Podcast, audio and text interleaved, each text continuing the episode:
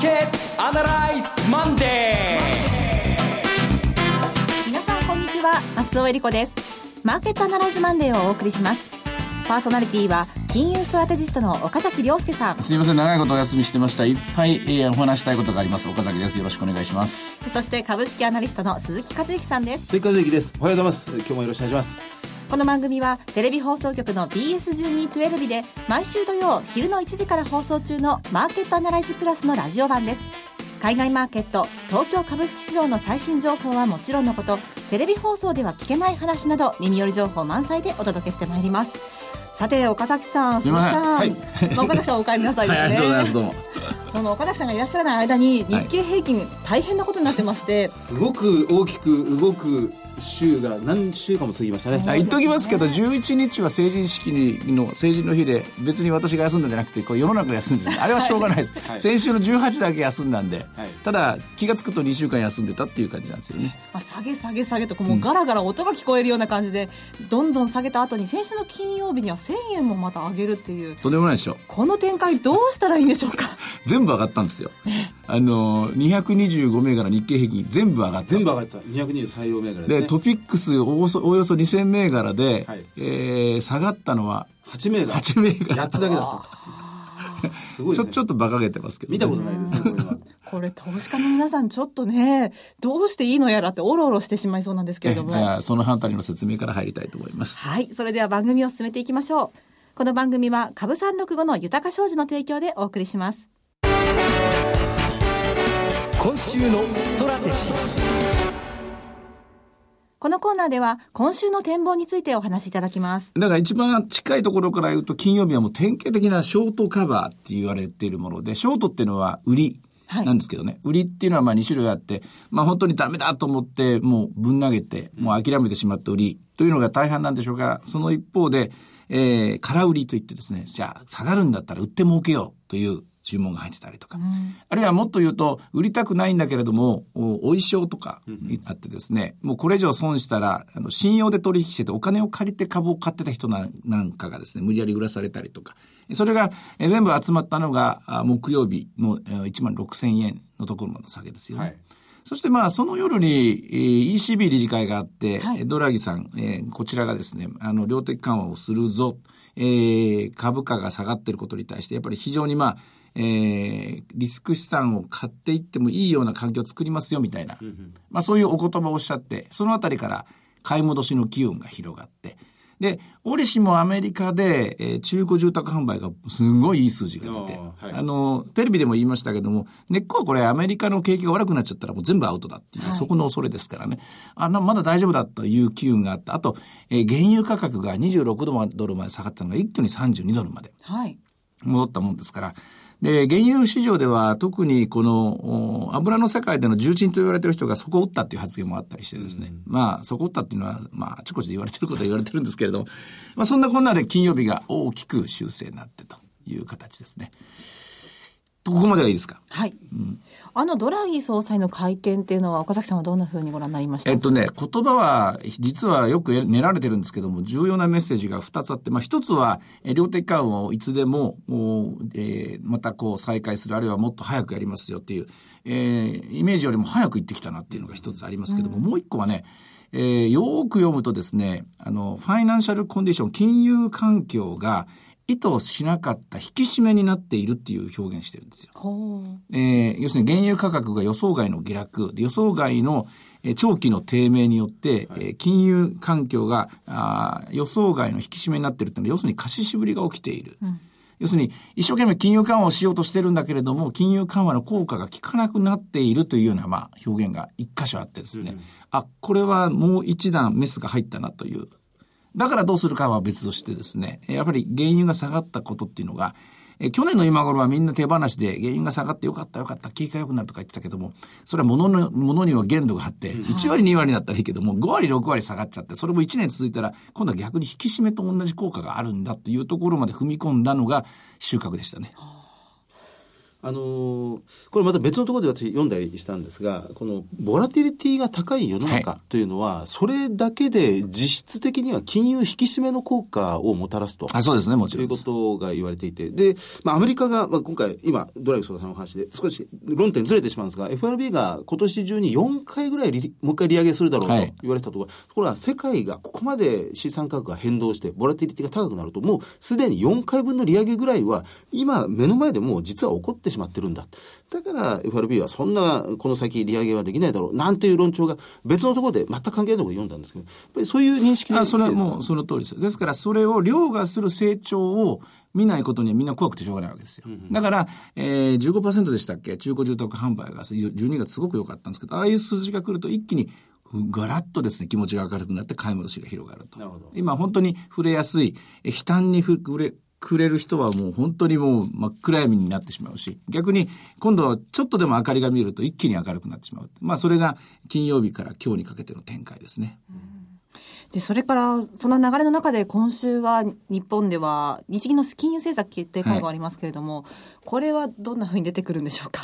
えっ、とですね、これはまだ何もしないと思いますよ。あ、そうですか。うん。ね、ここでやっちゃうと、本当に1万6千割れて1万5千円になった時、あるいは、えー、例えば、まあ、110、今日80円ぐらいですよね。この間一瞬116円台割れたとこまで行きましたけども、118円のところでやっちゃうと、その後もう一段円高来た時がリスク大きいし、で118円というのは輸出企業大概のところは少なくともえ採算がこれで割れてしまうというところは少ないですよね。うんトントンぐらいですね。えー、天下、天下の、まあ、あの、トヨタの数字っていうのが115円と言われてますから、まあ、110、これ、矢島さんがおっしゃってたんですけどね、日清基礎圏の。やっぱり115円ぐらいとか、何かしらの目安を置いて、そこを切らない限りは、まあ、次の手は時期尚早と考えるのが自然であろうし、一、つ目。で、二つ目、えー、中の表は割れてます。7人の委員さんの中で4対3でしたから、この間もね、保管措置を作るときもですね、反対権が多かった。で、三つ目、何やろうかって言ってももう手は限られてますから。えー、あと4つ目、5つ目あるんですけども、それはまた置いときましょう。はい。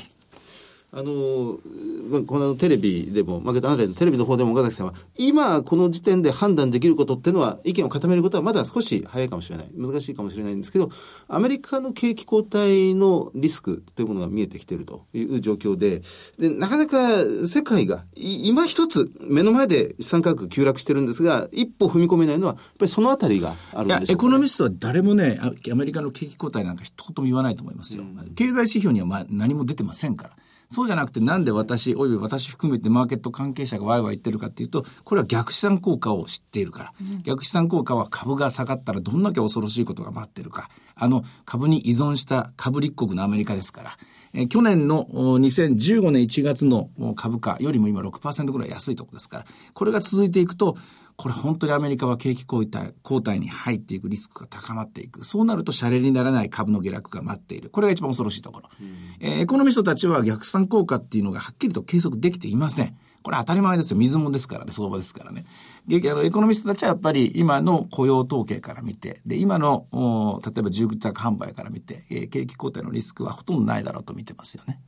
岡崎さんに、そのテレビの番組で私教えられて、あの、この土日調べたんですが、SP500 じゃないんですが、ニューヨークダウで計算すると、週末のニューヨークダウ1万6000飛び93ドル。はい1609。はいぜ3。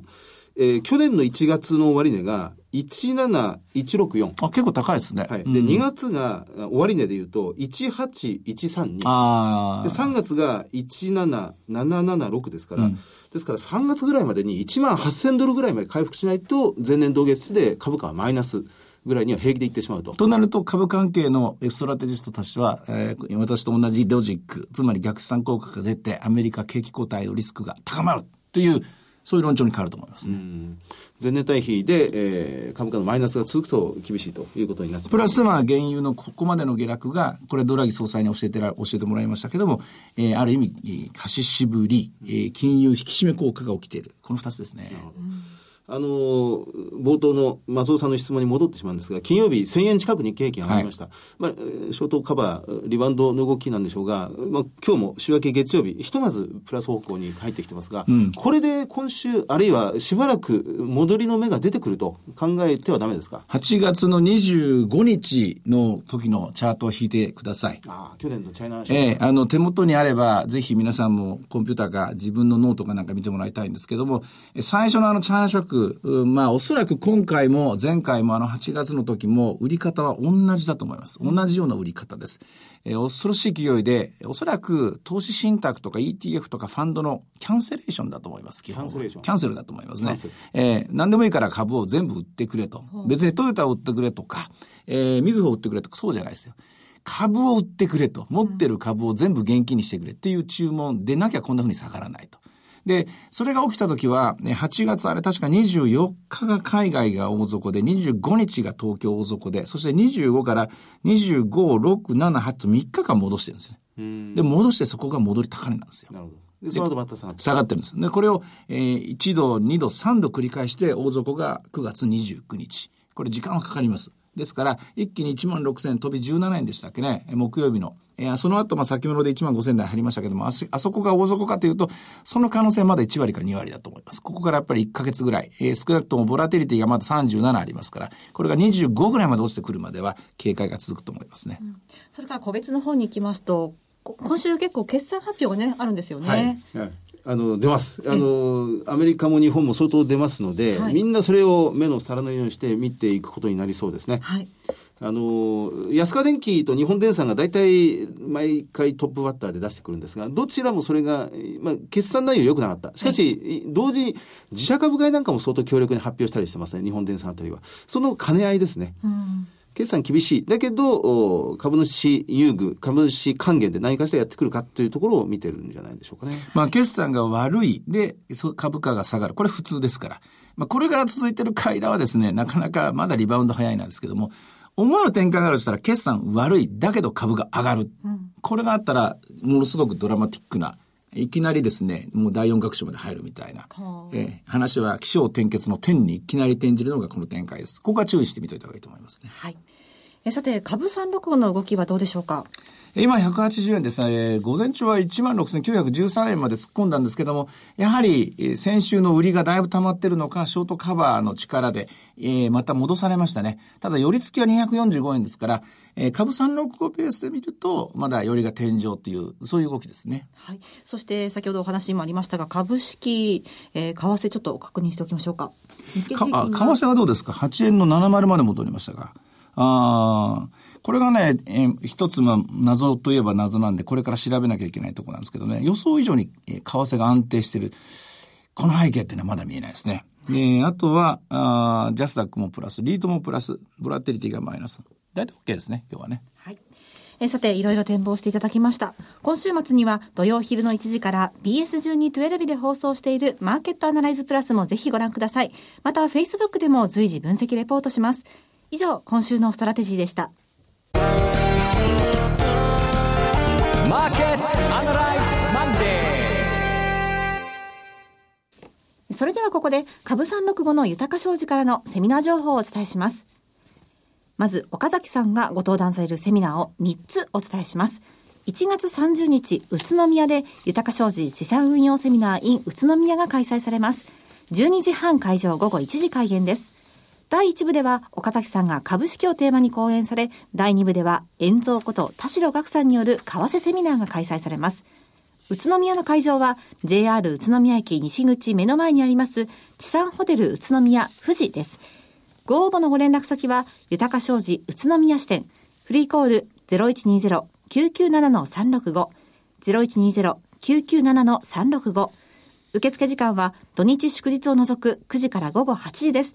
さあ岡崎さん今週末宇都宮ですね。えーこれはあの、実は、えーつい一昨日ですけどもね、あの、大宮でセミナーがあったんですけども、はいあの、こういう状況ですとですね、思い切ったこと言いたいんだけど、まだ、えー、データというか証拠がの品がないっていうので、えー、今回売ったのは、ミスター X、容疑者 X、犯人はこれだみたいな感じで 話をしたんですけども、はい、テレビだとさすがにですね、そこまで踏み込めないんですけど、セミナーだと、まあいいやと、これ、あの、間違ってるかもしれないから、私はこう思うと聞いてくれっていうことでですね、かなり腹割って話せたところを非常に皆さん反応良かったので、宇都宮ではもう一歩踏み込んで、絶対テレビでは言えないような、あの話になるんじゃないかなと。というか、それしかできないと思います。まだデータ取れ、あの、取り切れていませんからね、想像の世界が半分なんですけども、えそこを思い切ってお話したいなと思っています。はい。えそして2月13日土曜日、今度は名古屋で豊か商事資産運用セミナー in 名古屋が開催されます。日程は12時半会場午後1時開演です。第1部では岡崎さんが株式をテーマに講演され、第2部では遠蔵こと田代岳さんによる為替セミナーが開催されます。そして第3部は東京金融取引所担当者と岡崎さんの特別セッション、クリック株365の概要と特徴、高金利通貨トルコリラの魅力についてです。会場は JR 名古屋駅新幹線口にありますイモン名古屋ビル8階 TKP ガーデンシティ名古屋新幹線口カンファレンスホール 8A です。ご応募のご連絡先は、豊か商事名古屋支店、フリーコール0120-174-365、0120-174-365。受付時間は土日祝日を除く9時から午後8時です。東海地区にお住まいの皆さん、ふるってご応募ください。そして3つ目、2月20日土曜日、愛媛県松山市です。豊か商事資産運用セミナー in 松山が開催されます。2月20日土曜日12時半会場1時開演です。第1部では岡崎さんが株式をテーマに講演。第2部では遠蔵こそ田代岳さんによる為替セミナーが開催されます。会場は JR 松山市駅にありますプログレッソイベントルームパークです。ご応募のご連絡先は豊か商事松山支店。フリーコール0120-125-365。0120-125-365。受付時間は土日祝日を除く9時から午後8時です。愛媛にお住まいの方はもちろん、四国にお住まいの皆さん、ふるってご応募ください。以上、株365の豊か商事からセミナー情報でした。続きまして、毎週土曜日午後1時から放映中の BS1212 マーケットアナライズプラスからのセミナー情報です。まず、九州の熊本でのセミナーです。リアルマーケットアナライズ2016ブランニューエクスペリエンス in 熊本2月6日土曜日、熊本市国際交流会館での開催です。BS1212 のマーケットアナライズプラスのホームページよりご応募できます。さあ、初めての熊本でのリアルマーケットアナライズですが、岡崎さん、鈴木さん、どんなセミナーになりますか？セミナー、これ、あれ、荒れますよ。そうですね。荒れますよ。2月もう、もうすぐですね。すぐです。はい、で、まだそんなにはっきりとした確証とか、データも揃いきってないとこですから、えー、それこそ、これカメラが入んなきゃいいんだけどな、でもカメラ入るだろうな。あの、相当けんけんがくがくで意見の対立も当然だと思うし、えー、えー、とんでもないバラ色シナリオもあれば、とんでもない地獄のシナリオもあるだろうし、いろんな意見が出出さなきゃいけないところだと思います。ねはいただまあそれが最後何かしら一個こう、こっちじゃないかなっていうのが見えてきたら、このセミナーは成功じゃないかなと思いますね。いや、いろんな意味で楽しみですね。そうですね。はい。えこちらの応募方法は BS1212 マーケットアナライズを検索していただきまして、番組ホームページからリアルマーケットアナライズの応募フォームにご記入いただくか、お電話でご応募ください。電話番号は0120-935-055、0120-935-055です。締め切りは1月25日、本日です。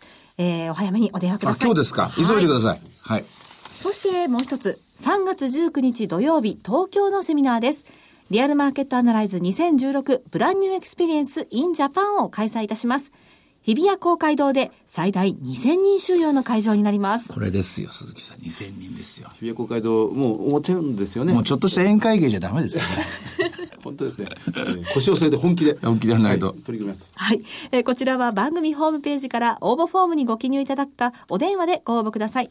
電話番号は0120-953-255。0120-953-255です。通話料無料自動音声応答サービスにて24時間ご応募を受けたまっております。締め切りは3月7日です。おかけ間違いのないようにお願いいたします。また、ご応募はお一人様1回限りでお願いいたします。個人で複数応募いただいても無効となりますのでご了承ください。以上、BS12-12 マーケットアナライズプラスからのセミナーのお知らせでした。最後に BS1212 から番組の紹介です。時代を彩った珠玉の名曲をジャズアレンジでお届けする本格音楽番組、火曜ナイトジャジーなライブショーが、いつでも無料の放送局 BS1212 で毎週火曜夜9時から放送中。1月のゲストは八代亜紀さんが登場。八代さんの代表曲、船歌、名曲、女港町を豪華なジャズアレンジで皆様にお届けします。八代さんの歌唱力に酔いしれてください。はい。えその他、多数ゲストがご出演。番組でしか聞けないスペシャルな演奏盛りだくさん。ぜひお見逃しなく。火曜の9時は音楽で至福の時間をお楽しみください。チャンネルの見方がわからない方はカスタマーセンターへお電話ください。オペレーターが視聴方法をわかりやすくお教えします。フリーダイヤル0120-222-318 0120-222-318 BS1212 カスタマーセンターまで。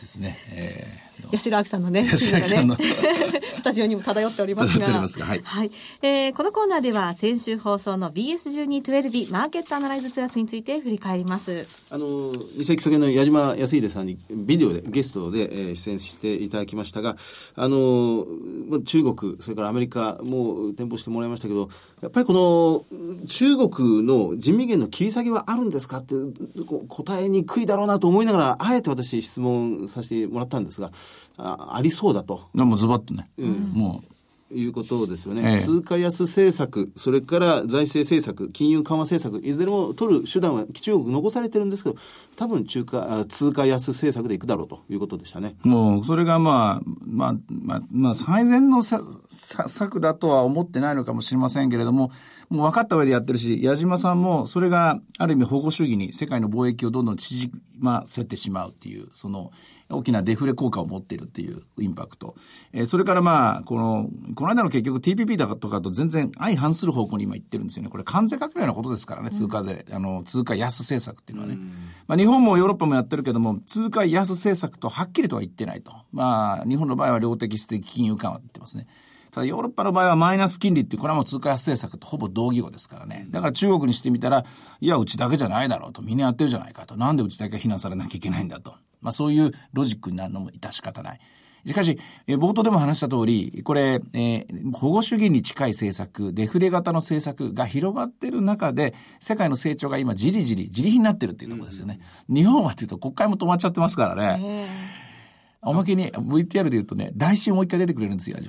そうなんですよね。すごく長かったので、2つに切って、えはいえー2週にまたがってということこれで来週は絶対皆さん見てください。どんな内容なんでしょうね。言えません。絶対見てください、これ。今度は日本に関して。政治ですということになりますね。はい。すごい読みだと思います。日本の経済及び政治に関して矢島さんのもうもう相当踏み込んだ意見ということに多分なっていくんですよねそうですか。でも来週になるとあの確率は増えると思います。まだもっともっと。政治と言いますとね、同時選挙、同時選挙あるのかなんて言われてますけど、そのあたりも、ええあとあの、あまりさん事件が今、そうですね。広がってますからね。国会止まっちゃってますからね。うん経済に与える影響。も大きいでますさにこ。のアベノミクス、経済を重視するというアベノミクスの根幹が今問われているようなところになってしまってますもんね。これもある意味日本株にはにはですね、何パーセントかはマイナス材料になったと思いますよ。あの、そして、あの、この C、まだ証証拠が固まってないという世の中で、このこどこまで金融不安的な動きが波及するかというところを見ておくのは、何を見ておいたらいいでしょうね、これから先。えっとですね、もちろんまず、いの一番は原油価格動向なんですが、はいえーまずヨーロッパで言うと、ヨーロッパの金融株が非常に危ない動き方をしていると。えーきヨーロッパの金融セクターの動きですね。ヨーロッパはここが焦点。アメリカは、えーこれは、あ信用スプレッドの世界になるんですけども、ここは比較的安定しています。えーリーマンショックの後、ボルカルールとか作って、防波堤をいっぱい作ったんですけど、これが効いてます。これが今支えですね。あ、時間がなくなっちゃいましたね。えー さて、マーケットアナライズマンでそろそろお別れの時間になってしまいました。ここまでのお話は、岡崎亮介と、追加税と。そして松尾恵理子でお送りしました。それでは今日はこの辺で失礼いたします。さようなら。この番組は株三六五の豊か商事の提供でお送りしました。